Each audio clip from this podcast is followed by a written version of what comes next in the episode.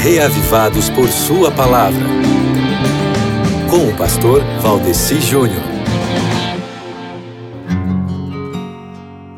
Como é que está a situação do país?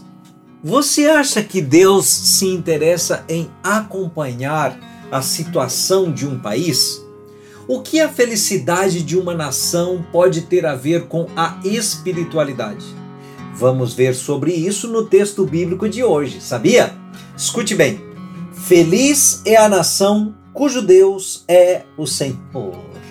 Já ouviu essa frase, não já? Tem que ver com um dos versos do nosso salmo de hoje, que na nova eh, tradução na linguagem de hoje diz assim, ó: Feliz é a nação que tem tudo isso. Feliz o povo cujo Deus é o Senhor. Tudo isso o que, né?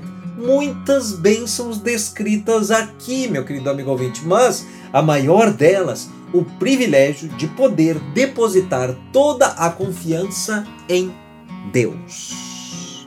Muito bom, meu amigo, esse salmo de hoje aqui o Salmo 144, no qual eu aprendi que Deus é a minha rocha, aquele que me protege, livra e abençoa.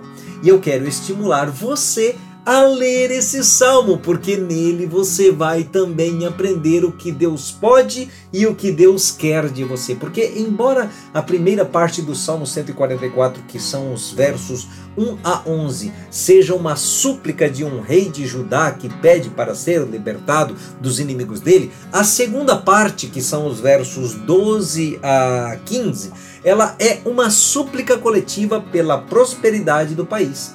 E você não concorda comigo que todos nós precisamos nos unir em suplicar a Deus para que ele abençoe a nossa nação? Então, então essas ações de graças davídicas pela proteção de Deus são nossas também. Como cristãos, devemos nos interessar não somente pela nossa felicidade individual, mas também pela felicidade da nossa nação. Até porque a felicidade do nosso país é também a nossa felicidade, não é mesmo? Então, então é por isso que Deus se interessa pela felicidade do nosso país, a qual depende também da nossa comunhão. Por isso, também, por favor, tenha o seu encontro com Deus lendo aí na sua Bíblia hoje o Salmo 144, tá ok?